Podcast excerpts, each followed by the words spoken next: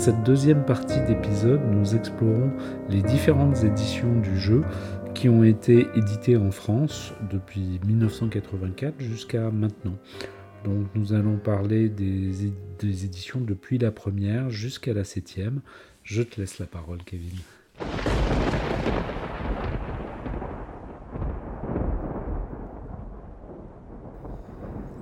La première chose à savoir, c'est que en France, la parution des différentes versions du jeu ne va pas se calquer exactement sur les parutions outre-Atlantique. On va voir la première parution en France, donc euh, notre fameuse boîte, blanche, qui est sortie en 1984, qui elle correspond à la V2 aux USA, qui est sortie en 1983. La seconde parution d'un livre de règles en France se fera en 1990, donc 7 ans plus tard et elle correspondra à la V4 américaine qui est sortie aux États-Unis en 1988. Ce livre de règles, c'est euh, un livre avec une, illustration euh, marron, avec une, maison euh, de style un peu victorienne et une, voiture devant. C'est très proche de l'illustration qu'il y avait au dos de couverture de la, de la première.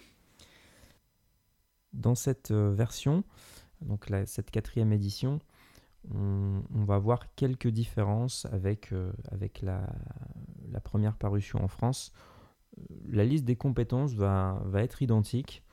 On va voir quelques différences dans la liste des, folies et des, et des phobies. Notamment, euh, je vais donner quelques exemples, mais dans les folies, ce qu'on a appelé les folies à durée indéterminée, on va voir l'ajout, par exemple, du don quichotisme ou du panzaïsme. Est-ce que Guillaume, tu sais un peu ce que sont ces... Je, le sais parce qu'à l'époque, j'ai lu le supplément où ils apparaissaient en premier. Alors bien entendu, euh, c'est une référence à Don Quichotte de Cervantes. Donc le Don Quichotisme, si je dis pas de bêtises, vous rend euh, extrêmement imprudent. Et le panzaïsme, à l'inverse, euh, vous rend trop trop prudent, comme Sancho Panza qui accompagnait Don Quichotte. Alors plus exactement, le don quichotisme, c'était, en tout cas, c'était comme ça qu'il était défini, c'est qu'on voit le surnaturel partout. Alors un chien, euh, c'est un loup-garou, euh, les maisons abandonnées, c'est forcément rempli de fantômes. Euh, puis ben, le panzaïsme, c'est la tendance inverse. un profond, ça devient, c'est juste un homme ou éventuellement quelqu'un avec une combinaison de plongée. Euh, la liste des phobies dans, dans, ce, dans, cette parution va être étoffée. Elle va passer de 15 pour la, la V2 à 41 pour la V4. Donc là, on a déjà un, bel ajout. Euh, quelques exemples. Est-ce que tu sais ce que c'est euh, l'élurophobie Ah non, l'élurophobie, je connais pas. C'est la peur des chats. Ah oui, Après, il y avait euh, euh, l'androphobie. Alors, c'était spécifié pour les investigatrices, c'était la peur des mâles. Et puis, bah, son opposé, euh, la généphobie. La gynéphobie, pardon. on a aussi la, trichophobie. C'est la peur. La peur des poils. Exactement, la mmh. peur des poils et des cheveux. bref, il y avait pas mal de, choses qui ont été ajoutées comme ça. On a aussi un, un chapitre mythe de Cthulhu qui va être enrichi principalement euh, sur le listing des, dieux et des autres monstres. Euh, on, quelques exemples qui n'étaient pas présents dans le livre des règles de la, de la V2. C'est par exemple Père Dagon et Méridra, qui sont deux profonds très âgés et de très grande taille. Et puis un, grand ancien, parmi d'autres, mais un que j'aime bien, Glaaki, qui réside au, fond d'un lac de Nouvelle-Angleterre, qui était un, grand ancien qui a été créé par euh, John Ramsey Campbell dans, son histoire L'habitant du lac. Dans ce, livre, on va voir également euh, quatre scénarios qui s'ajoutent à ceux qui étaient déjà précédemment, notamment la course aux documents, qui est un scénario un peu particulier parce que c'est un scénario dans lequel on fait jouer un, gardien des arcanes avec un seul investigateur. On va voir aussi la menace souterraine, le sauvetage et le mystère du Lockfen. On va voir aussi la, suggestion de neuf autres professions, euh, comme anarchiste, fermier, gangster, vagabond. Euh, euh, c'est quelque chose qui va être intéressant parce que c'est vrai que dans, le premier livret de règles, on n'avait que peu de que que peu de métiers quand même. À l'inverse, les puristes vont dire qu'on sort de l'esprit Lovecraftien parce que dans les écrits de Lovecraft, euh, il n'en était inconcevable qu'il y ait un, vagabond ou un gangster comme personnage. C'était toujours des personnages faisant partie d'une sorte d'intelligentsia euh, et qui étaient définis par leur, leur culture et leur, leur connaissance, et pas, euh, pas des hommes d'action en tout cas. On va voir aussi à la, fin du livre une, partie qui va inclure euh, non plus en tant que livret indépendant comme euh, ça avait été le cas pour euh, il y avait quelques suppléments qui étaient sortis après la parution de la boîte de base et ces livrets indépendants vont faire partie intégrante du livre de règles de cette quatrième édition. je parle du guide des années 20, du supplément de Cthulhu et fragments d'épouvante.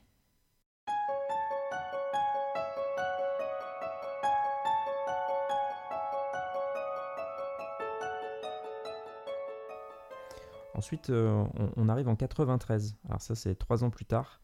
Va sortir la troisième publication en France, qui correspondra à la cinquième édition américaine.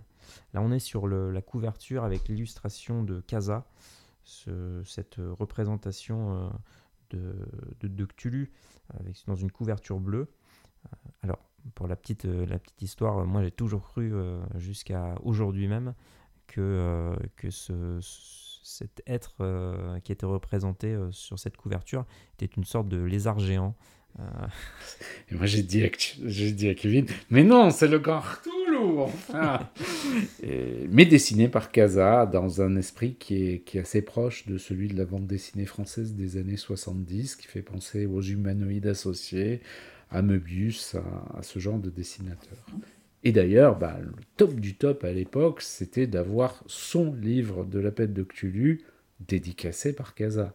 Mais bon, il, fallait le traquer dans des festivals de bande dessinée où euh, il aurait pu vous faire cette, dédicace. Euh, je pense qu'il y a des, des, maîtres de jeu qui étaient la larme aux yeux en, en, pensant que derrière la couverture du Grand Cthulhu, il y avait, il y avait une dédicace du maître Casa. D'ailleurs, si c'est votre cas, hein, si vous avez, euh, vous, une dédicace euh, dans ce livre de, cette édition-là, euh, n'hésitez pas à nous envoyer une petite photo, on pourra, en profiter et en faire profiter aussi en la publiant sur nos réseaux. on va voir dans cette troisième publication française des retraits et des ajouts de compétences et de professions. Euh, je donne quelques exemples. Euh, la botanique va être remplacée par la biologie. Euh, et puis on va voir l'entrée de, des compétences de médecine, de serrurerie, par exemple. Il y en a d'autres. Ce que j'ai trouvé intéressant dans cette version-là, c'est qu'à la fin du, livre, on va avoir trois fiches de personnages qui vont inaugurer une ère dans laquelle on va pouvoir jouer dans différentes époques. Alors les trois fiches de personnages correspondaient à l'époque victorienne, les années folles, la, période la plus, euh, la plus jouée, ou en tout cas la plus connue pour, euh, pour ce jeu, et une, version de, fiche de personnage pour l'ère contemporaine. Alors, je parle de l'ère contemporaine, c'était les années 90 hein, pour le coup. Oui, en fait, ça faisait suite à la publication sur les, les éditions précédentes de deux suppléments. Le supplément Cthulhu Now, en français Cthulhu 90, avec des scénarios euh, se déroulant euh, à la fin des années 80 ou début des années 90, quoi, à l'époque où le, scénario a été publié, et avec des règles spécifiques à l'époque, et euh, un supplément qui s'appelait Cthulhu by Gaslight, qui représentait des aventures, enfin une grande aventure surtout, une campagne, enfin une mini-campagne à l'époque victorienne, et qui était très orientée Sherlock Holmes en fait il y a une, belle, euh, une belle évolution qui va se faire aussi dans cette édition, c'est qu'on va avoir quand même plus de points de compétences à répartir. On va passer euh, d'une éducation euh, multipliée par 15 à une éducation multipliée par 20, et ainsi que des intérêts personnels où l'intelligence, enfin les points à répartir étaient à la base une intelligence x 5 qui passe à l'intelligence multipliée par 10. ça c'est quand même quelque chose qui va être important. Euh, surtout euh, face, enfin, dans un jeu, euh, dans un jeu de ce type-là où, où le danger est partout, il va falloir un petit peu plus s'équiper. Alors, est-ce que c'est, selon toi, une, une réaction, en tout cas une envie dans cette édition de, de, faire un peu un récapitulatif de ce qui avait été fait dans les éditions précédentes en se disant le jeu est trop mortel ou est-ce que c'est autre chose? Moi je pense que c'était simplement une remontée des, joueurs en fait, sur l'ensemble, par exemple, euh, bah déjà, simplement parce qu'à la création du personnage, on se trouvait assez vite sec en point de compétence, et c'était quand même appréciable d'en avoir un peu plus à répartir. Euh, moi, je sais qu'effectivement, chaque fois que je créais un personnage, je pleurais un peu parce que bah, on, trouvait vite qu'on n'avait pas assez de points et qu'on pouvait pas, euh, on pouvait pas faire grand chose. Et puis même sur les autres euh, changements, par exemple, euh, il y avait des, subdivisions entre compétences qui étaient parfois un peu difficiles à comprendre, qu'un médecin puisse très bien savoir diagnostiquer la maladie mais pas la soigner, ou à l'inverse la soigner mais pas la diagnostiquer, c'était un peu étrange. Que on sache très bien lire et écrire le latin sans savoir le parler, c'était c'était parfois un peu bizarre.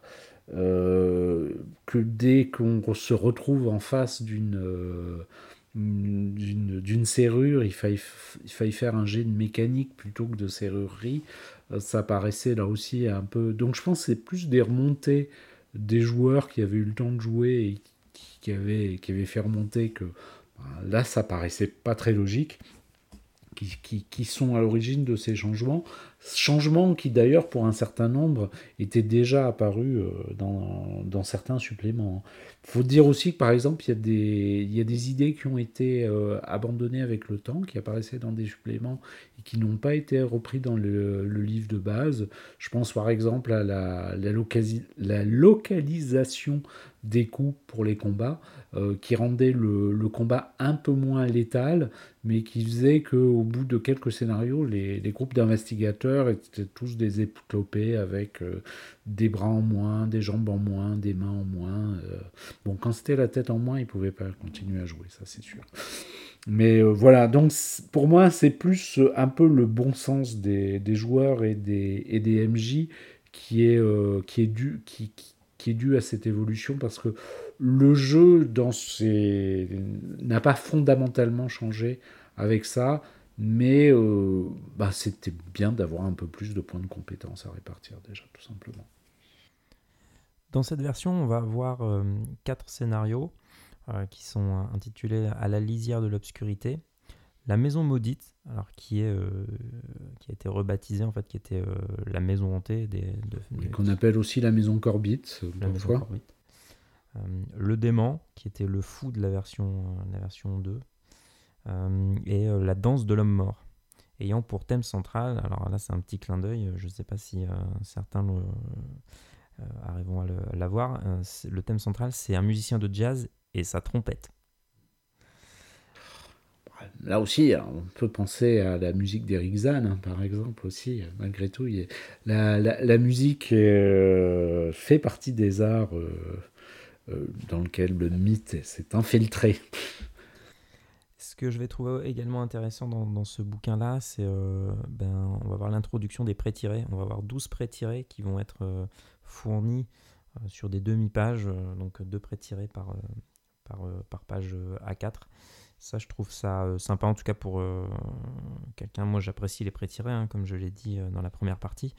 Et aussi, c'est la possibilité de, récupérer un, investigateur rapidement pour se lancer directement dans un de ces scénarios, par exemple.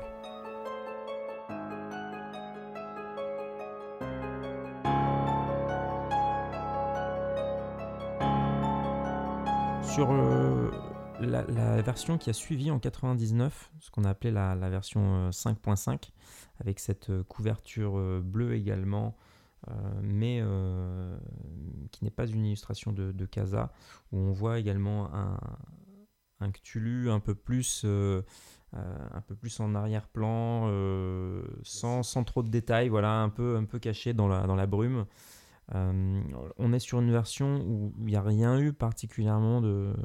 J'ai rien noté en tout cas de, très notable. les mêmes scénarios.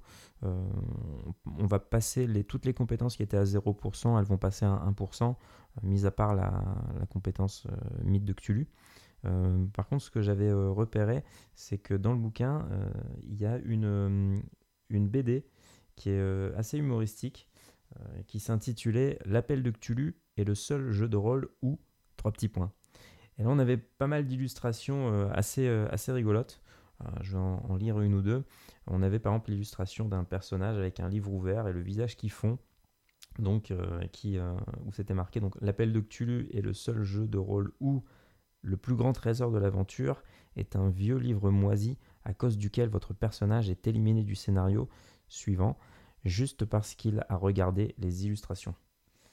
On avait aussi, euh, donc c'est le seul jeu de rôle où l'équipe invoque un vagabond dimensionnel avant d'apprendre qu'il existe aussi un sort permettant de le contrôler. Je trouvais cette, cette BD plutôt, plutôt sympa. Pour ceux qui ont le, bouquin, euh, vous le retrouvez en page 300, 304.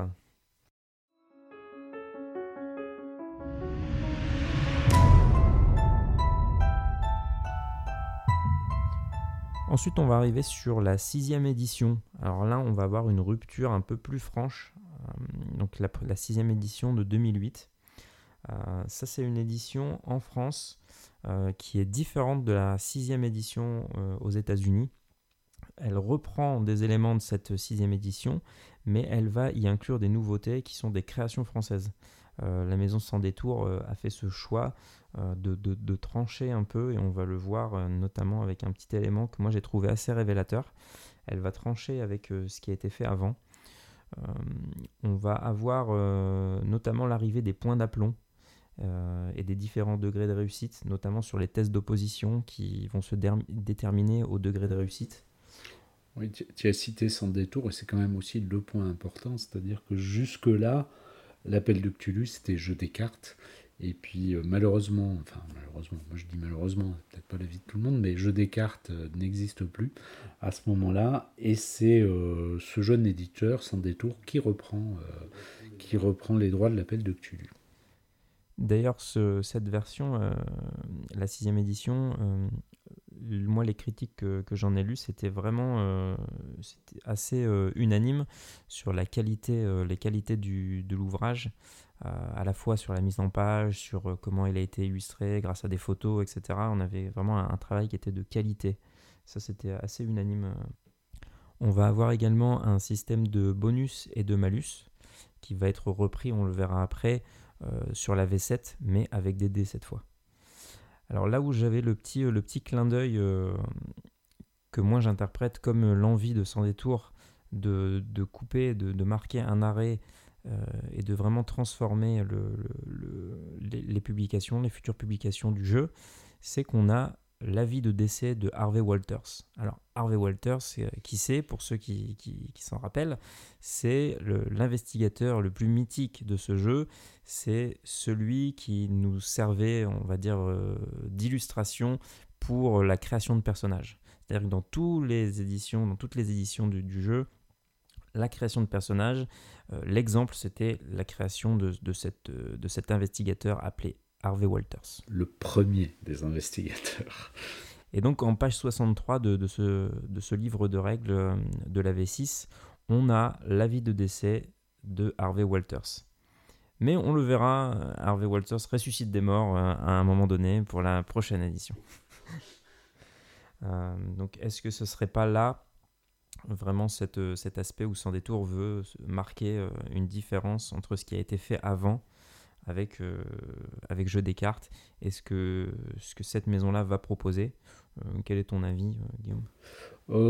Sûrement, enfin, il y a une ouverture en tout cas de Sans Détour et sur la création française et même sur les créations qui soient non, non américaines. Par exemple, ils ont, ils ont traduit pas mal de, de suppléments allemands.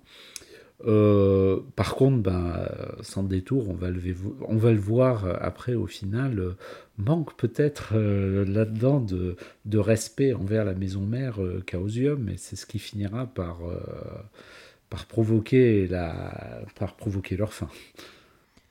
On va avoir aussi quelque chose qui va être proposé, c'est différents styles de jeu, notamment trois l'horreur Lovecraftienne, qui voilà classique où ce sont des gens normaux qui sont confrontés au mythe. On va avoir l'investigation occulte qui est légèrement différente où ce sont des professionnels de l'investigation qui combattent le mythe et l'aventure pulp sont plutôt des héros ou en tout cas des personnes plus fortes que la moyenne euh, où l'action va être mise en valeur. Le, ce livre de règles va également inclure une mini campagne de trois scénarios euh, intitulée euh, Le ressac de Bryn Du les critiques que j'ai, pu lire aussi sur, euh, sur cette version-là, c'est que les règles ont été vraiment étoffées, mais peut-être à un point trop chirurgical.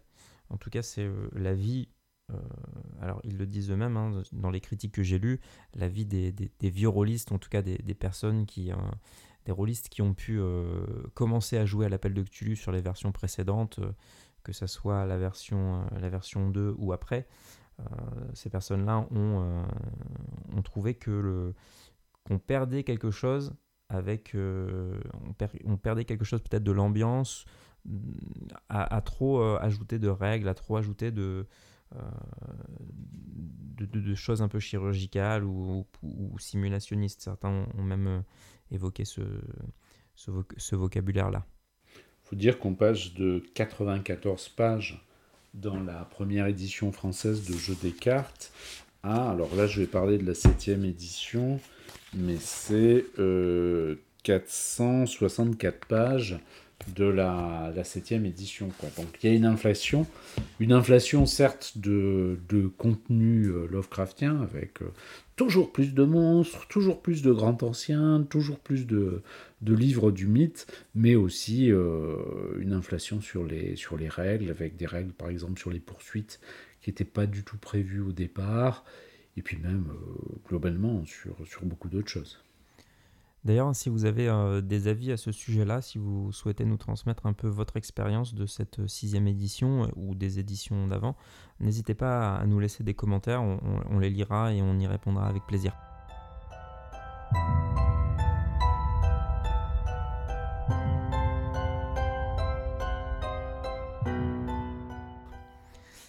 Ensuite, on arrive en 2015 et là, on arrive sur la septième édition. Et là, je te, laisse la parole, Guillaume. Alors, la septième édition, donc, elle est euh, en France, elle est d'abord euh, éditée par euh, toujours par Sans Détour. Et puis, suite à un problème de droit avec Chaosium, Sans Détour n'aura plus le droit d'éditer, d'imprimer de l'appel de Cthulhu. Et maintenant, la septième édition est reprise dans une nouvelle traduction par Edge. Alors la septième édition, ce sont des règles très complètes. Euh, avec, on retourne sur de la base 100, puisque euh, il y a eu un petit détour par euh, la base des 20. Je crois que c'était sur la sixième. Je, je sais pas si. Oui, c'est ça. Les caractéristiques étaient exprimées sur 20. Voilà. Euh, dans la septième édition, on va avoir euh, tout exprimé en pourcentage, en dessin, euh, y compris les caractéristiques, donc caractéristiques et compétences. On va avoir un, point important, c'est euh, là aussi tu l'as évoqué très rapidement, les, bonus et malus qui dans la septième édition deviennent des dés bonus et des dés malus. Alors ça c'est une idée que je trouve très intéressante et que bon personnellement maintenant j'utilise tout le temps y compris quand je fais des parties euh, en première édition, à savoir que ben, quand on est en, dans une situation difficile où la réussite de l'action est plus compliquée, on va, euh, on va tirer deux dés euh, de dizaines et on va prendre le plus mauvais, ou à l'inverse, quand on est dans des, situations faciles, on va tirer deux des dizaines et on va, garder le meilleur en gros, euh, on, a, on a quand même plus de, chances de réussite. Et ça, ça répond à une critique euh, sur le système euh, régulière qui était oui, mais on ne prend jamais en compte la difficulté de la situation. Or là, on a un système qui fonctionne, qui fonctionne bien, d'ailleurs qui a été repris euh, sur d'autres jeux classiques hein, comme Donjons et Dragons où euh, dans des situations faciles on va tirer 2 des 20 et on va garder le, meilleur. Donc ça, c'est vraiment pour moi le bon point de la, de la septième. Après, bah, il y a, un peu comme pour la sixième, il y a cette inflation et de contenu et de matériel et de règles, avec des règles que je trouve pas toujours forcément très très utiles. Est-ce qu'on va, euh, est-ce qu'on va très souvent avoir des poursuites dans l'appel du Cthulhu? Je, n'en suis pas sûr. Euh, les règles sur la santé mentale sont pour moi un petit peu plus confuses qu'elles ne l'étaient euh, qu'elles ne l'étaient au début. Et voilà, principalement. Donc hmm, la, la septième édition va quand même connaître un beau succès, puisque ça a été un, financement participatif euh, qui est la plus, la plus belle réussite, la plus grosse réussite en financement participatif euh, de l'histoire du jeu de rôle. Euh, même d'un point de vue financement participativement, participatif, généralement, je crois qu'il est encore cité euh, en, exemple dans les Kickstarter. Euh, mais malheureusement pour Sans Détour, qui, a, qui, a, des partis pris esthétiques intéressants, les, les, relations avec Chaosium vont se dégrader assez rapidement suite à leur refus de, de payer des, des droits d'auteur euh, dû à la, maison mère. Et le jeu va être euh, repris euh, quelques années, après quelques années de flottement par Edge, qui faisait une, édition espagnole qui était déjà reconnue pour sa, pour sa qualité. c'est vrai que Edge ils font un, super boulot. Ce que j'ai, ce qu'on voit vraiment de très différent euh, moi, ce qui m'a le plus, euh, ce qui m'a donné envie et ce que, ce que j'ai fait, c'est que j'ai acheté la, la 7 édition chez Edge alors que j'avais déjà la 7 édition sans détour. Dans le fond, le, le, contenu est exactement identique, euh, malgré une retraduction, hein, parce que les droits d'auteur font que ben, on est obligé de retraduire le, la, de la langue originale. Mais chez Edge, ils ont fait un gros gros travail sur tout ce qui est illustration, je trouve que c'est euh, vraiment très très beau. Euh, alors moi j'ai toujours ce, cette, euh, cette, cet attrait pour les, les, illustrations vintage, old school, en noir et blanc, un peu à la Gary Chalk, voilà, qu'on va, les illustrations dans le style qu'on va trouver dans les, dans les bouquins de les bouquins dont vous êtes le héros, les livres dont vous êtes le héros. On va avoir beaucoup de ce genre d'illustrations dans les premières versions euh, jusqu'à la, bah, la version 5.5. Euh, et ensuite, Sans détour va inaugurer, on va dire, une nouvelle ère dans l'aspect illustration, dans l'aspect graphique, que, alors que j'ai moins aimé chez Sans détour. la partie, alors j'aime beaucoup les photos, je les trouve très belles, mais je trouve que ça, ça, ça amène quelque chose d'un peu froid je trouvais que le, voilà l'objet en lui-même, le, et puis contenu. La pagination est lourde euh, aussi. Euh, chez Sans détour, on a quand même l'impression de, lire, de lire un livre du mythe quand même. Mm. Il faut, faut faire l'effort de se plonger dedans. Mais euh, je crois qu'à chaque fois, il y a trois colonnes. c'est moins aéré que chez, chez Edge. Et il y a eu vraiment une, un transition, une transition sur sur l'aspect visuel qui est, euh, qui est vraiment intéressant. On, a des, belles illustrations chez Edge. Euh, et après, je sais pas si c'est. Moi, je sais pas pourquoi j'aime bien aussi l'aspect euh, très vintage des, des, anciennes, des anciennes versions. je sais pas si c'est le cas de beaucoup, mais pas toi Guillaume, qu'est-ce que... Bah, en tout cas, le, Enfin, moi j'aimais beaucoup les... les éditions sans détour, parce qu'effectivement il y avait un côté euh, jeu de rôle historique où on plongeait dans les années 20 qui était intéressant. Euh, puis le parti pris d'utiliser que des photos, euh, pourquoi pas. Alors, Edge, les illustrations actuelles, moi je trouve que le, le bon côté, c'est qu'on va attirer des, des nouveaux joueurs et des jeunes joueurs avec ces, illustrations plus claires, plus aérées. Euh, après, dans les, dans les anciennes illustrations, bah, il y a du pour et il y a du contre, je dirais. Il y en a qui, euh, franchement, me, me plaisaient beaucoup, euh, et puis d'autres, d'autres moins. Après, c'est très difficile pour moi d'être illustrateur de, de Lovecraft en général, parce que dessiner ce qui est indescriptible, c'est quand même compliqué, non? Ouais, euh, c'est peut-être. Euh, alors, je sais pas si c'est un. Enfin, en tout cas, je sais pas si c'est un reproche, mais je sais que, bah, par exemple, euh, le fait d'adapter Lovecraft au cinéma, c'est hyper compliqué. Alors moi, j'ai pas vu, j'ai pas vu le, Alors il y a eu une, une sortie d'un film là, c'était sur La couleur tombée du ciel avec Nicolas Cage, je crois. Je n'ai pas vu le, film, j'aimerais bien le voir effectivement, mais bon, ça doit être effectivement très très compliqué de pouvoir adapter du Lovecraft de façon visuelle. Alors après, moi, euh, ça m'intéresse toujours de, de voir un petit peu à quoi ressemble euh, tel grand ancien. Parce que c'est vrai que des fois, en lisant la description, euh, c'est tellement ah, quelque chose qui a, qui, a une forme de tonneau en même temps. Il a des espèces de tentacules vers le bas, plus des trucs vers le haut. C'est toujours un peu difficile. Il y a tellement d'éléments dans, dans, ces, dans ces descriptions qu'on a vraiment du mal, à, même dans, notre propre imagination, à se dire à quoi ça peut ressembler. Donc je trouve que c'est quand même intéressant de, de voir des illustrations de, de grands anciens, par exemple, où on voit un, petit peu plus à quoi ça pourrait, euh, pourrait ressembler. Euh, oui, l'exemple typique que je trouve intéressant, c'est euh, le vagabond dimensionnel, qui est assez différent dans ses, illustrations des cartes et dans, dans Sans détour. Euh, moi, je trouve ça, euh, je trouve, je trouve assez intéressant chez Sans détour. Et c'est vrai que quand on, euh, quand on reprend la, la description qu'en fait Lovecraft, enfin Lovecraft pour Hazel Dild dans l'horreur dans le musée, euh, s'avançant vers lui dans le noir, il avait une forme noire géante, abominable, qui n'était pas complètement un singe ni complètement un insecte. Sa fourrure était lâche sur sa charpente, et l'embryon de sa tête, qu'il avait rugueux à l'œil mort, se balançait comme ivre d'un côté à l'autre.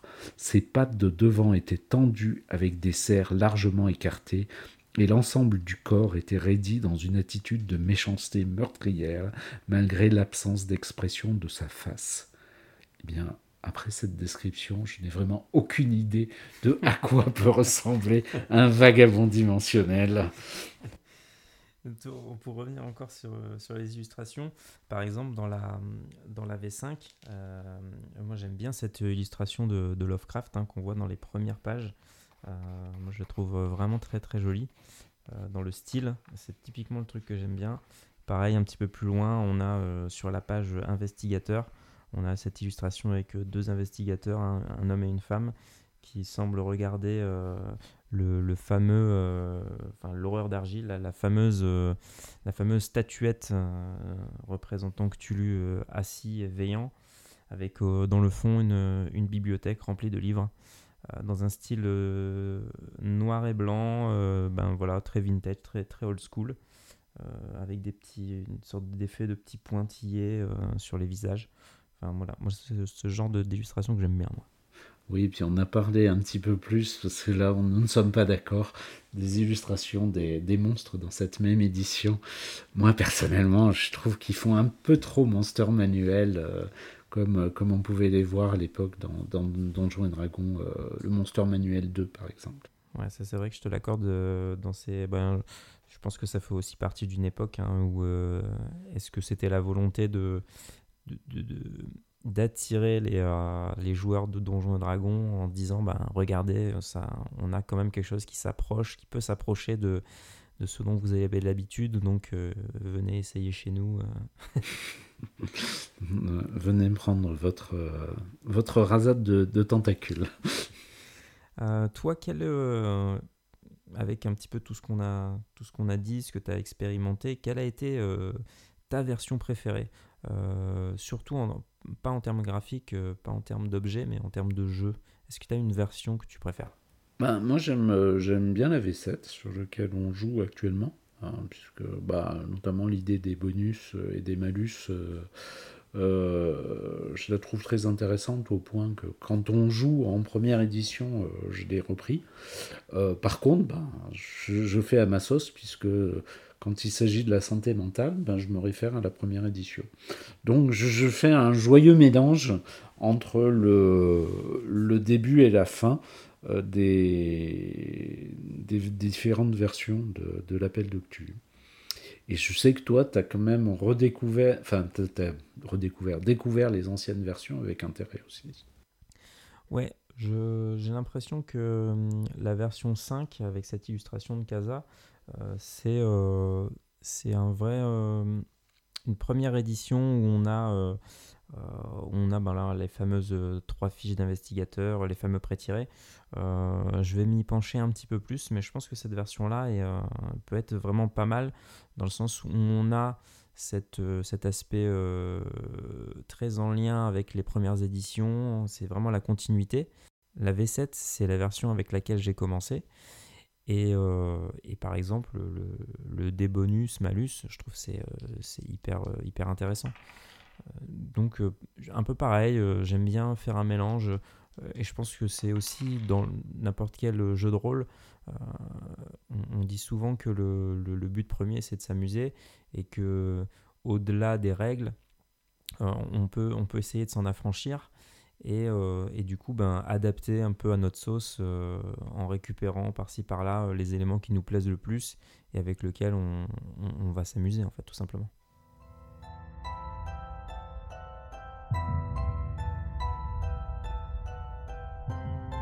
Alors nous ne l'avons pas fait, mais savais-tu qu'il est possible de jouer à l'appel de Cthulhu et aux histoires Lovecraftiennes en général en dehors de l'appel de Cthulhu?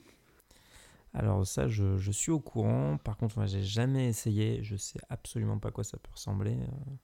Bon, c'est un peu un sacrilège, mais je vais quand même évoquer cette possibilité. Parce qu'en fait, il y a de nombreux jeux qui nous permettent de, de faire du Lovecraftien en dehors de l'appel de Cthulhu soit, euh, bon, bah, déjà il y a des jeux euh, d'horreur, euh, je pense à Shield dans les années 80 ou plus récemment à Sombre, l'horreur comme au cinéma, où nous avons, enfin certains scénarios sont plus orientés Lovecraftiens, même si globalement les histoires sont des histoires d'horreur en général. Mais il y a aussi euh, pas mal de jeux, je pense, euh, il doit bien y en avoir une vingtaine, y compris des, très récents. Hein. Je crois que récemment, Octogone, tu as, testé un jeu qui s'appelle Les Champs de Tindalos. Oui, effectivement, c'est vrai que euh, dans, ce, dans ces systèmes-là, j'ai effectivement testé Les Champs de Tindalos, qui, qui je crois devrait arriver en, en financement participatif, que j'ai beaucoup apprécié. C'était très euh, c'était très propice à la, au, roleplay. Euh, c'était alors là pour le coup c'était un, scénario de convention donc euh, je présume ça c'est peut-être un peu différent dans les scénarios plus longs mais là on était directement dans l'action et c'était c'était vraiment vraiment sympa. Donc après quelques recherches et un jet réussi de bibliothèque, j'ai pu trouver un certain nombre de jeux. Je vais survoler puis vous en parler très rapidement. Euh, en, allant du plus simple au plus, euh, au plus élaboré. Alors vous pourrez trouver sur le net euh, un jeu très simple qui tient en deux pages qui s'appelle le Cthulhu Dark. qui permet de, jouer très rapidement, mais sur un, système qui est très narrativiste, avec ben, où les actions se, sont résolues avec 3 D6, dont un D6 vert qui est celui de la folie. Hein, forcément, le vert c'est le, le, dé de la folie, et euh, qui est un, jeu, on, va dire que c'est plutôt fait euh, orienté one-shot et euh, session courte, hein, pas session même d'une demi-heure, et puis au pire même improvisation, hein, puisque en fait c'est un système très très simple où il y a des... Bah, un exemple de règle, c'est quand il y a une, rencontre entre euh, des investigateurs et des, créatures, euh, physiquement, c'est toujours les créatures qui l'emportent. Euh, donc là, c'est vraiment pour une initiation simplissime au, à, l'univers Lovecraftien. Je ne l'ai pas dit, mais il y a aussi des variations de l'appel de Cthulhu. je pense par exemple à un, univers contemporain. Euh, mais ça, je crois que c'est Chaosium qui l'a fait au départ, mais qui a fait un jeu spécifiquement dessus, qui s'appelle Delta Green, qui est un, qui vous permet de, jouer euh, à l'appel de, de, Cthulhu dans un, dans un esprit X-Files. mais je crois même que les, règles sont exactement les mêmes que celles de, de l'appel de Cthulhu et que ça peut être considéré comme un, comme un simple supplément. Alors ça l'a été, et je crois que maintenant c'est une autre boîte qui a repris le Delta Green et qui en a fait une gamme à part entière, enfin un jeu à part entière. D'accord. Alors, un petit peu plus développé, un petit peu plus compliqué que Cthulhu Dark, vous avez Cthulhu Hack, euh, qui est là encore un jeu narrativiste, euh, avec des règles légères. C'est édité chez les Douze singes, et euh, un système de dés décroissant qui fait que plus vous allez avancer dans votre, dans votre aventure, plus ça va être difficile. Parce que vous allez commencer avec des D12 pour, vos, pour savoir si vous réussissez ou pas les jets. Et puis au fur et à mesure que vous allez consommer vos, vos chances, votre santé mentale, vous allez passer du D12 à des D plus petits pour finir au, D4. Euh, donc c'est un système déjà élaboré avec, euh, pas mal de suppléments.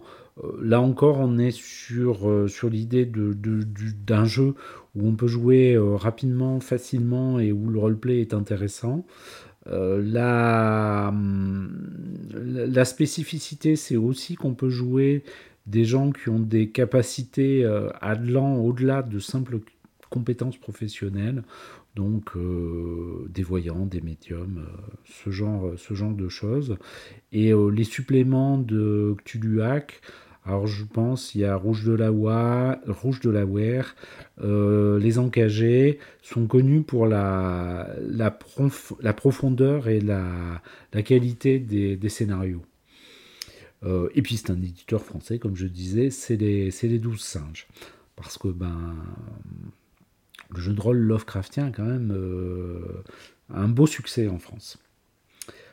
Ensuite, nous allons passer à un jeu déjà un petit peu plus ancien, euh, puisqu'il date des années 2010, et qui est le système, euh, et qui est, qui, est, qui est, propulsé par le système dit Gumshoe. alors Gumshoe, c'est un style littéraire d'histoire policière noire. on dit, je crois que c'est le, système s'appelle détective en français. Et euh, l'idée, c'est que d'une part, les... on aura moins de jets, l'importance du jet de dés est moins important, enfin, est, euh, plus faible. C'est avec des D6. Et euh, il y a parallèlement au système de jet de dés, alors déjà un système de précision, mais qui en gros dire si je cherche précisément là et que l'objet est là, je vais le trouver. sans avoir à faire de jet de dés. On est un peu moins, emprisonné par un système de résolution de dés. Et il y a un système de gestion de ressources qui, euh, facilite les, réussites euh, en donnant des, bonus, euh, de, des bonus au, au G. Donc c'était un jeu qui, bon, en anglais c'est Trail of Cthulhu, il est plus connu sous ce nom, et en français simplement Cthulhu. Ça a été édité par le 7e cercle, le 7e cercle euh, euh, une, maison d'édition française euh, pour la, pour la traduction. Toujours dans le système Gumshoe, il y a un jeu plus récent et qui est orienté sur des parties 1, 1 contre 1, enfin un MJ avec un joueur, qui s'appelle Cthulhu Confidential, qui était édité par Dead Crew en 2023, qu'on a pu voir à, Octogone, mais que nous n'avons pas testé et qui est encore euh, une fois dans cet esprit euh, gumshoe, euh, qui est bon. L'idée c'est d'être moins frustrant pour les joueurs et de ne pas avoir une enquête qui est complètement arrêtée par un, un jet loupé. Enfin, je vais vous parler de sûrement du plus connu actuellement et du plus diffusé actuellement, euh, qui est Chronique oubliée Cthulhu. Donc le système Chronique oubliée euh, qui est édité par Black Book. Euh, c'est un système avec des, des vins qui au départ est un système fantasy. Médiéval fantastique, mais qui maintenant prend d'autres orientations, dont une, une orientation euh, Cthulhu, donc avec une belle boîte d'initiation, un scénario dont on a pas mal parlé parce que euh, il a été fait par Maxime Chatan, l'auteur de, best-seller et très impliqué dans le monde du, jeu de rôle. Euh, et là, donc on met le jeu met l'accent sur la progression, ce qui est assez réjouissant, puisque en fait, au lieu d'un système à compétences, c'est plutôt un système à, capacité. Si vous avez déjà joué à Chronique oubliée, vous voyez ce que je veux dire, c'est-à-dire qu'au fur et à mesure que votre personnage euh, avance, il va développer de, nouvelles capacités euh, un petit peu selon son, euh, selon le, type de joueur que vous avez, selon les voies qu'il suit, et il va avoir plus de facilité pour faire telle ou telle action. Donc forcément, c'est un style de jeu plus, euh, plus pulp, plus basé sur l'aventure que sur, euh, l'enquête, euh, mais qui est très réjouissant pour, voir la progression de son personnage. On ne l'a pas encore testé, mais j'espère qu'on va le faire bientôt parce que je pense que c'est aussi un système intéressant et amusant. Voilà, mais il y a d'autres jeux. Enfin, je pense que vous en, si vous avez peut-être d'autres expériences avec des jeux Lovecraftiens, donc n'hésitez pas à nous en à nous en faire part également.